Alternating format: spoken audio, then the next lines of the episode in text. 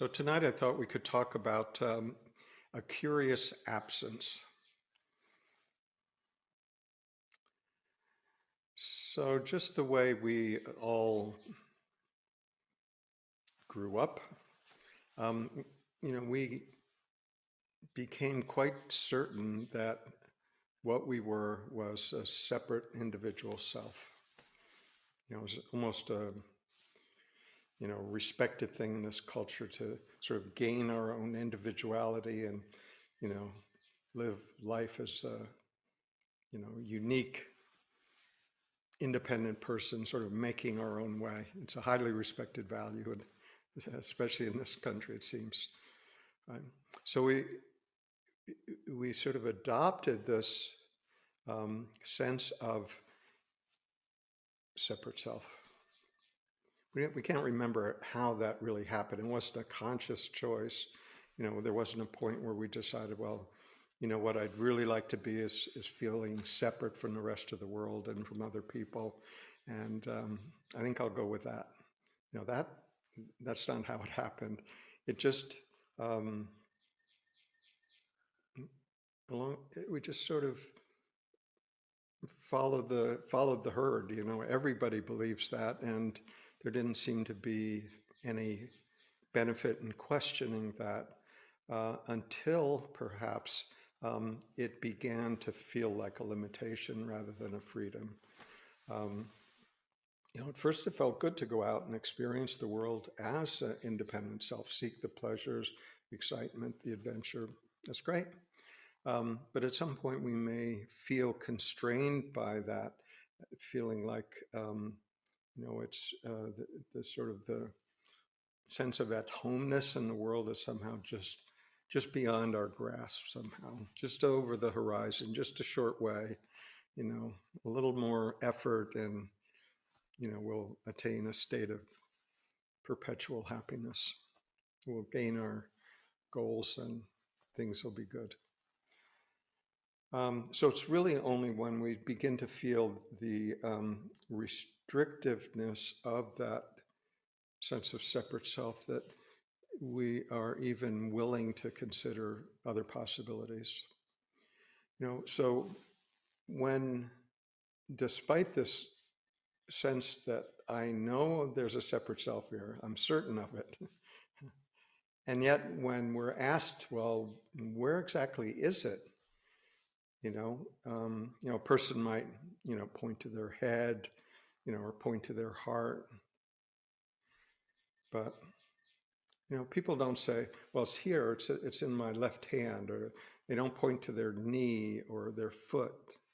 You know, it seems like, you know, the you know places a person might commonly point to is their head or their heart.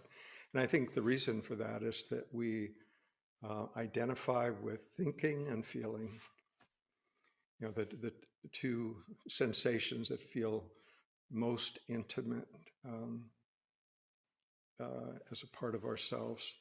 Um, but when we start looking at that, um, you know, does thinking define what we are? Does feeling define what we are? So we're not denying that there's thinking happening, thoughts happen, um, you know, we can look, we all have had that direct experience where, you know, we can, whether we're meditating or just walking across the room, we can notice that there is a, um, you know, for most of us, almost all the time, there's this linearity of thought.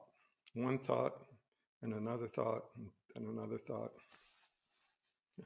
No, and not really, hardly a space there at all between them. But they are linear, we can notice that. Feelings are a little more complex than that. They can sort of meld into each other and combine and flow. And, but the linearity of thought is quite quite specific. So um, we can clearly see that thought happens. What we presume is that there must be a thinker, therefore. Right?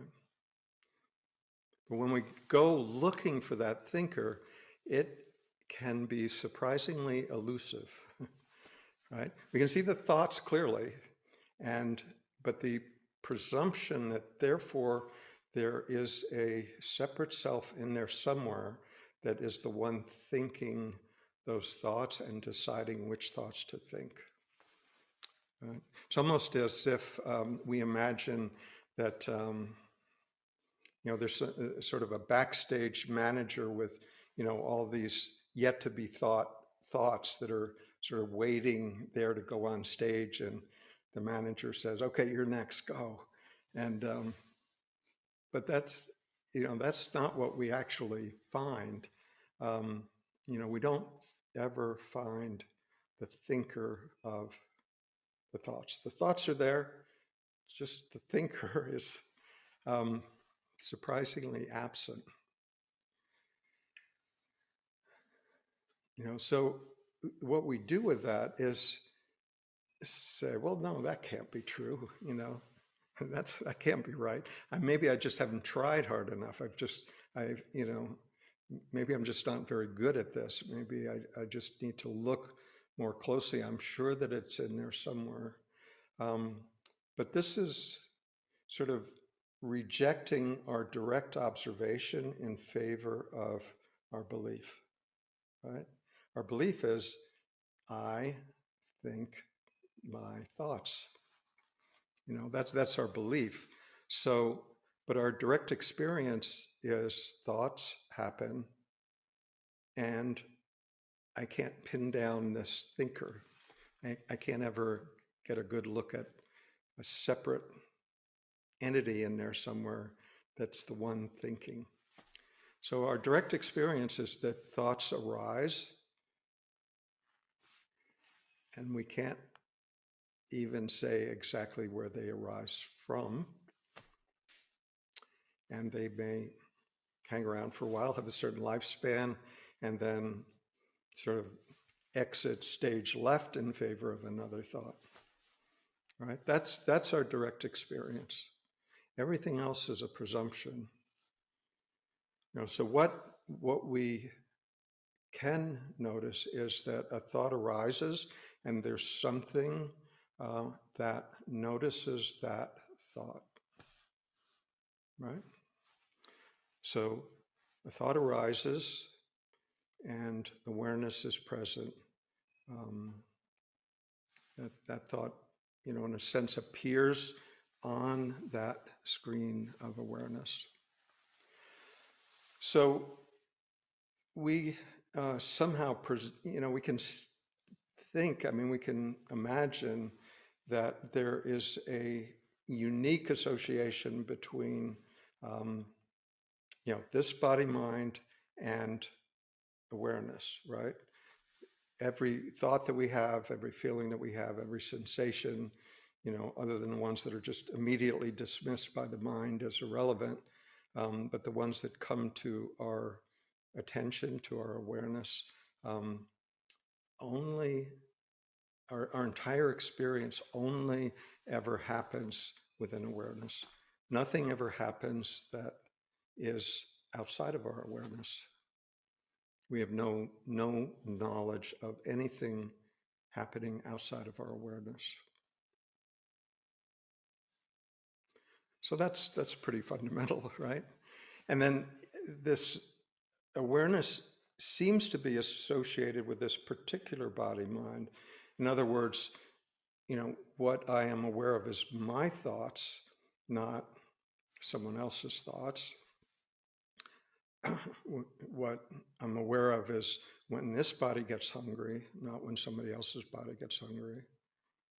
And I'm aware of what is appearing, you know, in front of this field of vision, not in front of a field of vision of someone in Europe, let's say. Right? So it appears that the, awareness is, is linked to this particular body mind. But I'd suggest that what is um, that that that sort of conjecture is based on the assumption that this body mind is primary and this awareness is sort of in the vicinity, sort of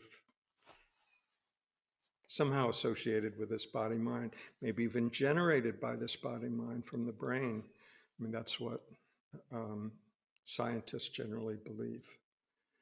But our, again, the um, danger here is to choose to go with our beliefs about what we've heard or what we've been taught rather than our own direct experience.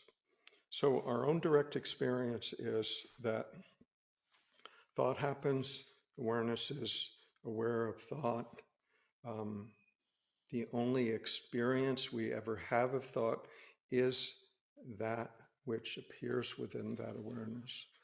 So, from the perspective of this particular um, body mind, this is where um, perceptions and sensations and thinking happens in this body mind, right? The fact that this body mind is able to, you know, re- receive and compile um, that information through, you know, its experience of, um, you know, prior events and understanding of, you know, basic functionality of life. The body's capable of doing that. The body sees things, it hears things, it thinks things. Um, so there's no question about that. Um, but the presumption that therefore, because the body has this capability, that therefore there is a separate self, is a leap. A leap with no proof. Just a, a presumption that there must be, if, if this uh, processing function is happening within this body mind that I can perceive. Um, there must be somebody in charge, right? Somebody that I call I, me. Uh, the, the problem comes when we actually go looking very specifically for what that is. Right? And what we find, the only thing we find is awareness and what appears within awareness. That's what we actually find. So we can, this body mind can, um, uh, you know, collect, compile, interpret this information, but where um, those uh, images and feelings and thoughts are actually registered is in awareness. So this this awareness, when we when we first notice it, it feels personal because it feels like it's located, you know, in proximity to this body mind.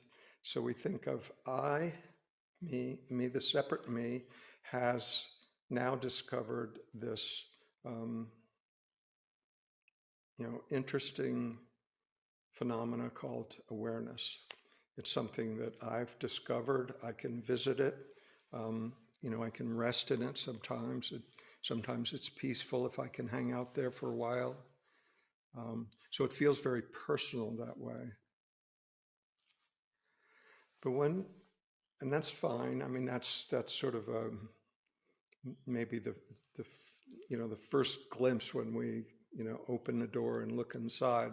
That's the appear the first appearance of it. And the, the reason that it's the first appearance of it is because we're still functioning largely from the perspective of a separate self. And we're still looking at awareness from the perspective of the separate self. We can have the sense of it to a certain degree, the sense of presence, the sense of quiet, the sense of spaciousness, but we're, we're still looking at it from the veil, through the veil, from the from the separate self. So it appears to be, um, you know, sort of nearby, personal.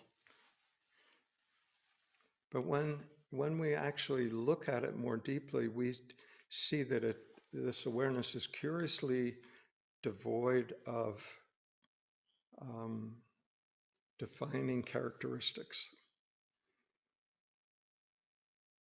You know, we can say that well, it's it's peaceful, it's it's um, spacious, it's um, you know, enlivening. It's those kind of words, but that's actually more how this body mind feels in the presence of it than what is being um, what emanates from the awareness itself. The awareness itself is surprisingly absent of um, characteristics other than um, this knowingness, right? Not knowing facts and figures, but just the ability, the capacity to um, be aware. That's what it has. but that is where our entire life is being lived. It's it's it's what's happening already. You know, we take credit for it as a separate self, but where it but what's actually happening is that everything is happening within awareness already. You know, so when we talk about um, know sort of the impersonal characteristics of, of this awareness, um, we realize that it is, by impersonal, it doesn't mean not intimate. Right? It doesn't mean far away. It doesn't mean like it's a, um, you know, some distant entity that's come to visit us. Um, you know, it is our deepest nature, our most fundamental nature. Um, but the impersonal what, what makes it feel impersonal is that it doesn't have all the um, you know me separate self characteristics that you know the identification as a body mind does. It's just aware right? Just aware. So it's not impersonal in a sort of dismissive kind of way it's totally totally intimate it's uh, you know the most intimate um, thing to us. Even, even to say intimate is not correct because, you know, to say intimate implies two things, you know, me and awareness.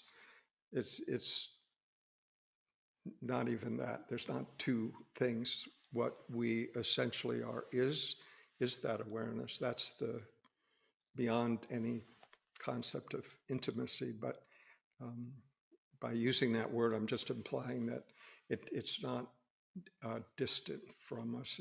There's not a sense of otherness there. Maybe when we first encounter it, there is, but after a while, that there's not. There's um, there's just a, a relaxation in it as what we are, as what we essentially are.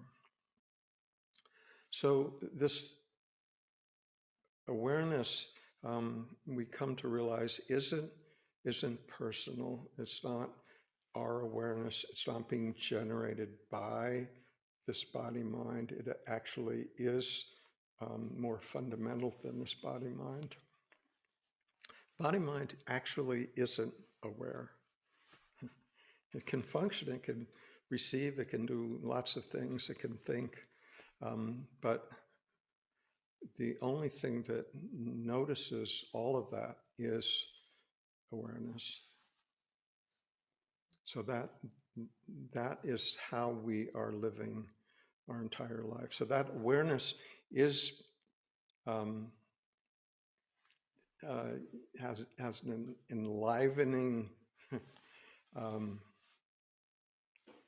capacity on whatever it lights up. It's sort of like you know the sun shines, an individual flower receives that sun, and colors appear you know, by virtue of the sun shining. But it's not like the sun intends to light up that particular flower. The sun shines, it's just its nature to shine.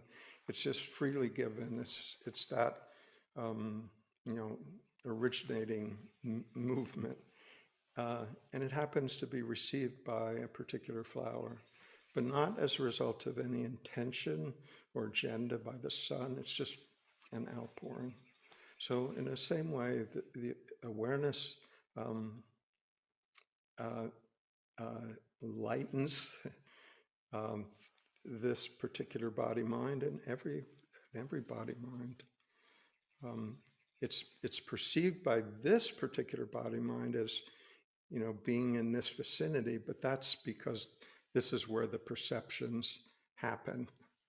They're, they're registered on awareness, but they happen. This body mind is required for the perception of, you know, sight or hearing to be um, to be seen or heard. Those those perceptions require a body mind. So the the body mind requires awareness. Awareness doesn't require a body mind. So when you know this kind of you know when we first hear this kind of talk, it's easy for the mind to rebel. You know, it doesn't like to hear this. Doesn't like to hear that it you know there's not something personal um, that is in charge. You know, because we've been thoroughly conditioned, um, we're convinced, we have this conviction that what I am is separate, that I think, that I make decisions, um, that I am the doer of my deeds. And, um, you know, when that is questioned, the, the mind doesn't like it. The mind reacts eh, often, right? So it can react by, you know, being angry, you know, being dismissive, um, you know, just, um, uh, you know, being bored, being sleepy. Those are all strategies of the mind to, you know, not want to hear, not want to hear this. But we can um, look at these how things work directly it's much more valuable to look for ourselves you know what our own direct experience is and to trust that um, but what we've been taught and often do is to distrust our own experience in favor of what somebody else says or um, what we've been taught over a lifetime. But the, um, you know, it's really our own direct experience, the truth of that, that where the freedom actually lies. Because when we investigate it for ourselves, you know, to our in our own direct experience, you know, to the depth of our own satisfaction, then when we come to the answer as a result of that sort of no holds barred investigation, um, then it's then it's our answer. It's not somebody else's answer. So I'm not in any way suggesting that um, one takes up this belief that oh I get it now. Uh, what I am is awareness. You know what what I am suggesting is that if we if we don't know precisely what we are um, is to hold up the possibility that maybe what we are isn't limited to this body, these feelings, these thoughts, that there may be something else more fundamental than this body mind. You know, if we don't know, and we've heard that, you know, maybe awareness is more fundamental, then what we can do is just hold that as a possibility, not accept it as a belief. That, that's less, far less than useful. But just to hold it as a possibility, like, I wonder if that's actually true. You know, I wonder if that could actually be true. You know, it sounds um, you know, I guess to some ears it could sound like sort of a dry um, philosophical argument, but the the essence of it is that if we believe that what we are is this body, these feelings, these thoughts, that's it. Um, you know, we can easily see that what we take ourselves to be is a perishable entity, right? And so you know, if, we're living life from that perspective, there is uh, unavoidably um, anxiousness, you know, a sense of vulnerability, sense of trying to squeeze something out of life before it ends. Uh, But if if if we can even even conceptually acknowledge, well, you know, since I don't know, maybe it's worth exploring the possibility of, you know, maybe what I am is is awareness. I wonder what that is, because if that is found to be our true identity, um, then it raises the whole question about um, whether that awareness was present before birth, will be present after death. We can even ask if that awareness is alive. Valid question. Feels alive. Feels not a, it's not an inert awareness. But it sort of depends on, you know, how we define the term alive. If we define it as birth, life, and death, then can we say for sure that awareness is alive? Did, did awareness arise at our birth? Do we know that for sure? You know, is, I mean, one thing that we can see directly in our own experience is that this awareness is formless. it's not of this world of form. Doesn't have a size, it doesn't have a color, doesn't change. It's always aware.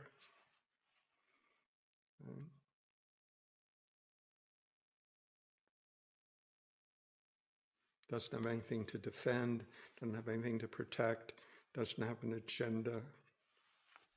It's aware.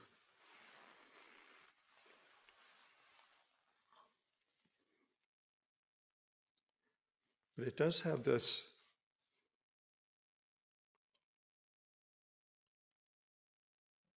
since it is where we live our entire life in that field of awareness, it does, um, you could say, it is what enlivens enlivens us. It is where that entire experience of living this life occurs. Um, so the body mind is dependent on awareness. Without awareness, we would have no clue whether we had a body, we didn't have a body, we existed, we didn't. All of that requires awareness. Awareness doesn't require a body. There are many times when we can just step back into awareness um, without any objects of perception, feeling, thinking, seeing, hearing, and just rest in that awareness. Awareness has the capacity to be aware of itself, self aware. Right? So awareness doesn't require a body, body does require awareness.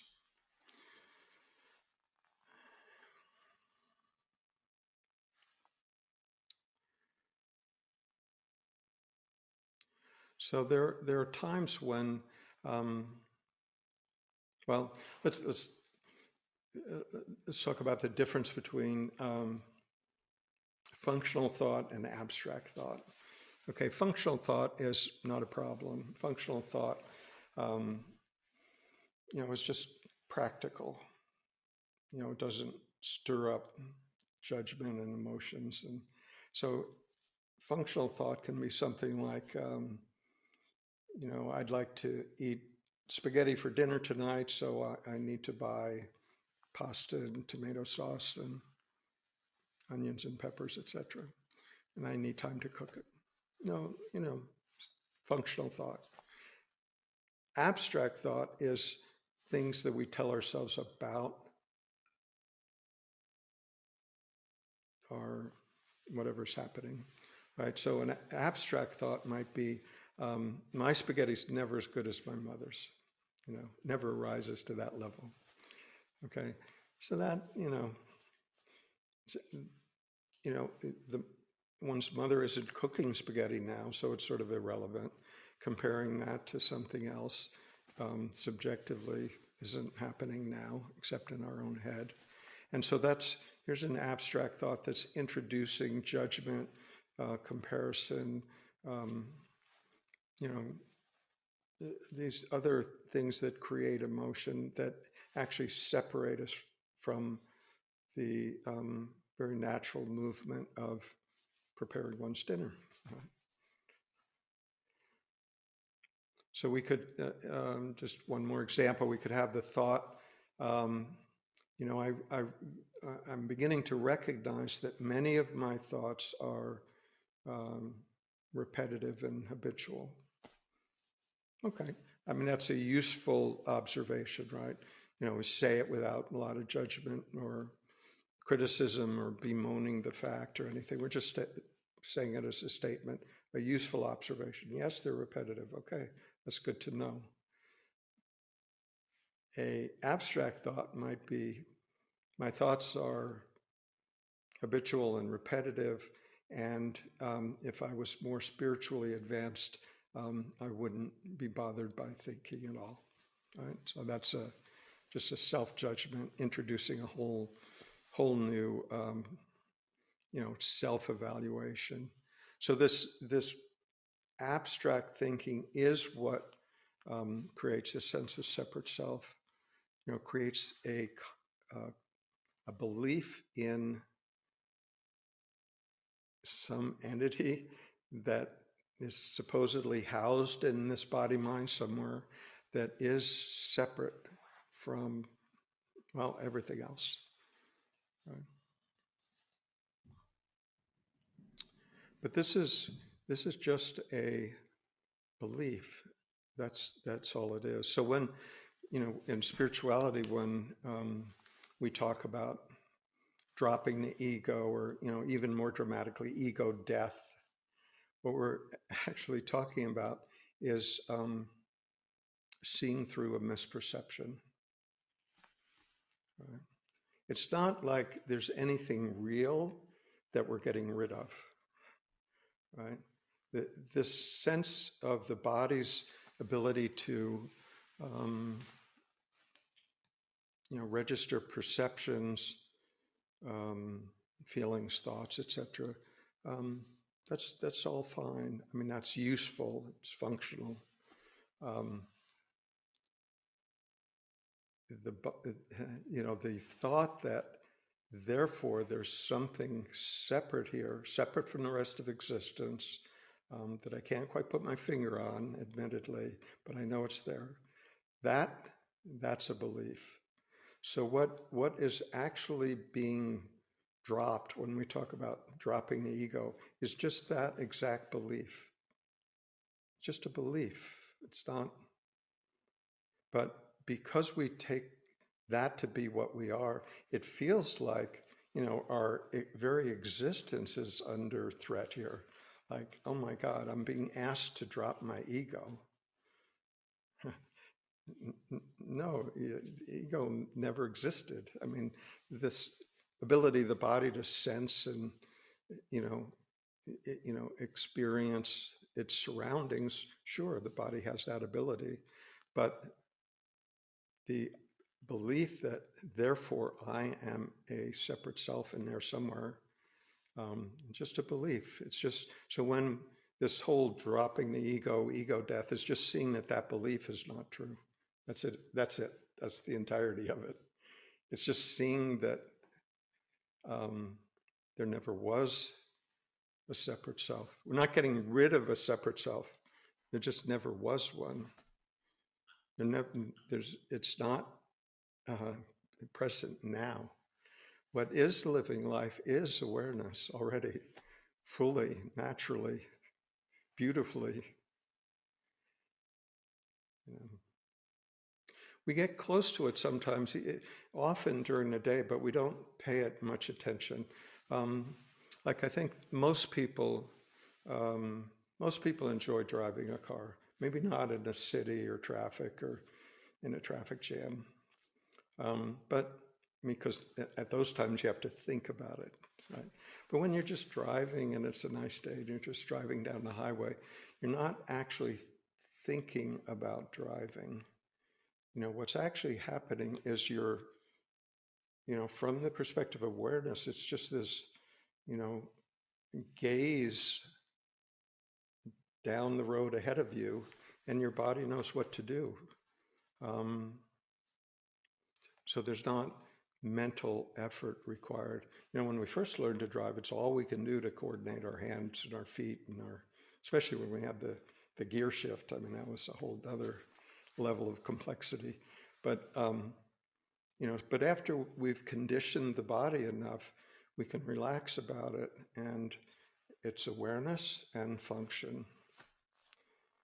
You know, we can also um, you know, if, if, there was an emergency, you know, a quick reaction was required. You had to, you know, pull a child out of the way of an oncoming bus or something. Um, there's no thought about oneself or whether one should or shouldn't do it or what'll people think of me or you know none of that's happening it's just it's awareness and action you know it's just sort of a, a you know, bypassing this whole um, ability of the mind to think abstractly. You know, it's um, you know, it's seeing and immediately um, turning that into action. So we there. I mean, there are many. You know, if we're watching a good movie, we're not thinking about ourselves, right?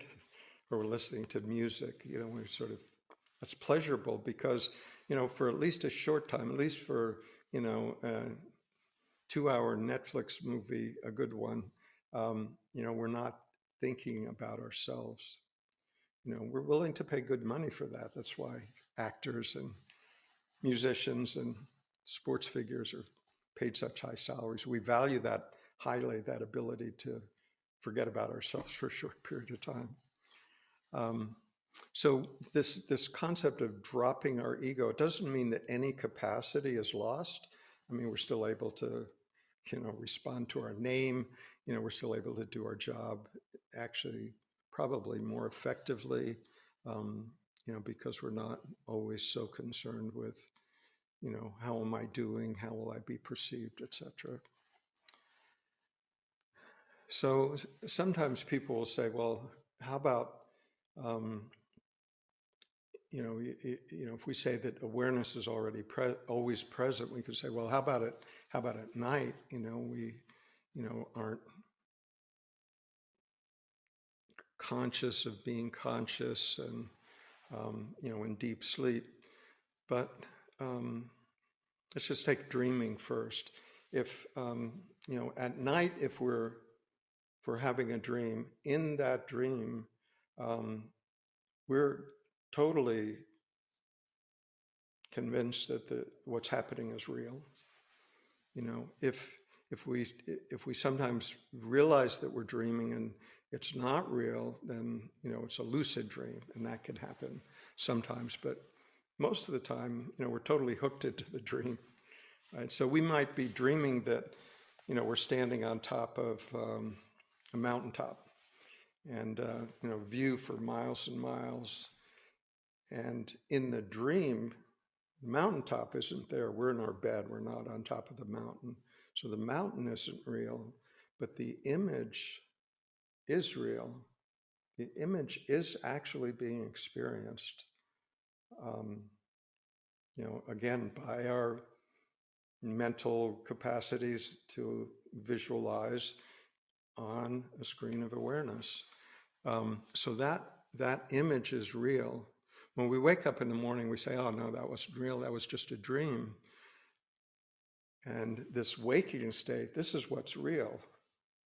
But when we really look at it, we can see that um, what we have in the waking state that we think is as real as we thought the dream at night was, what we have in the waking state is still the same we open our eyes, um, an image appears in our mind, and we're aware of that image, and we believe that it's true. So it's in that sense, it's exactly as the nighttime dream, you know, but we believe that it's more true in in this waking, waking reality. But in both cases, it is an image appearing within consciousness. That's how we live our entire life. But then we can say, well, how about deep sleep when you know we have no dreams, no, um, you know, we wake up and there is no no memory of that period of time. Um, there's no memory of any content, but there is a sense of its of the absence of content. That's that's um, that's what awareness. Since it was uh, just aware of its itself in deep sleep, um, there's since it is formless, there's no content to be to carry out of the dream to remember afterwards. But that absence can be um, sense when we wake up in the morning after a deep sleep. There's a sense of time having passed. Even before we open our eyes, there's a sense of, um, you know, a gap, deep, a deep, restful gap. Um, so even then, awareness is still present. Awareness is always present. So when we talk about identity, you know, where our true identity is housed, um, we can see that, you know, whereas awareness is ever present, um, our remembering that we have a body mind comes and goes. There are a lot of times during the day that we forget all about it.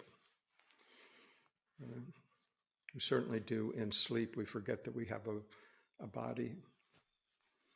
You know, when we're focused on something outside of ourselves, we forget that we have a body. Um, there's a wonderful saying by Chuang Tzu, who was um, um, Chinese Taoist from about 26 centuries ago. He said, When the shoe fits, the foot is forgotten. Right? when there's when everything is is feels good, feels natural, we forget about the body. You know, when we have a toothache or bellyache, we remember it. You know, when we have a busy mind, we're conscious of that. But when everything is going pretty well, we forget about the body and we're more um, just focused on on the environment around us. So this this awareness is um, what is continuously present. It, it, what gives us a sense of having been the same from as far back as we could remember, even though the body's changed, all the, you know, all the cells in the body have changed many times over, opinions have changed, um, situations have changed, etc. But there is a sense of continuity, and I'd suggest that that continuity is due to um, the fact that this awareness is ever present. Whether we are paying attention to it or have never noticed it ever in our whole life doesn't mean that it was absent for any of it. Right? It's just that awareness, presence for whatever's happening. You know, we might be totally engaged in some silly activity. Awareness is that there for that too. You know, it's not just for peace and stillness. Um, so that that continuity is a function of awareness, not of this body mind. You know, it, by saying that the when we don't remember this body mind, it doesn't mean that it doesn't exist. It just it doesn't mean that it goes out of existence. It means that it is not the um, you know it's not where our fundamental identity is housed. You know, um, it's a beautiful, beautiful organism capable of many, many things um, and you know, it's a, just a delight and a pleasure to be associated with it, to view life through it. to engage in life through it, to participate in life through it. Beautiful. And yet, the identity as awareness gives us a freedom to do that. Freedom, openness, recognition that what I fundamentally am is also what everybody else is as well.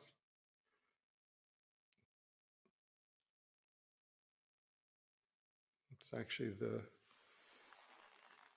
fundamental basis for compassion is the recognition that that awareness that is functioning here is totally undifferentiated from the awareness that's present everywhere else. The appearance is certainly different. Appearance that flows through this conditioning, you know, this all these experiences that this body mind has had, it's going to look different than that which is expressed through another body mind. But the essence is not different in any respect. That's the that's the joy of it, the beauty of it, um, and that's where oneness actually is found.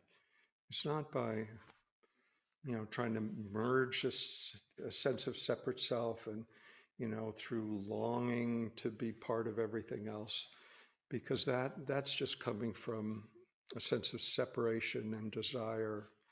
Um, it's not that the desire is wrong, but the the methodology is. You know, and we can see that it's not it's not a high state. It's not a um, uh, you know a state of great desire, and it, it's just that it is the, the the how things actually are, right? That's the joy of it. That's the beauty of it. Um, and it's, it's also the freedom of it, the freedom to fully engage in this life.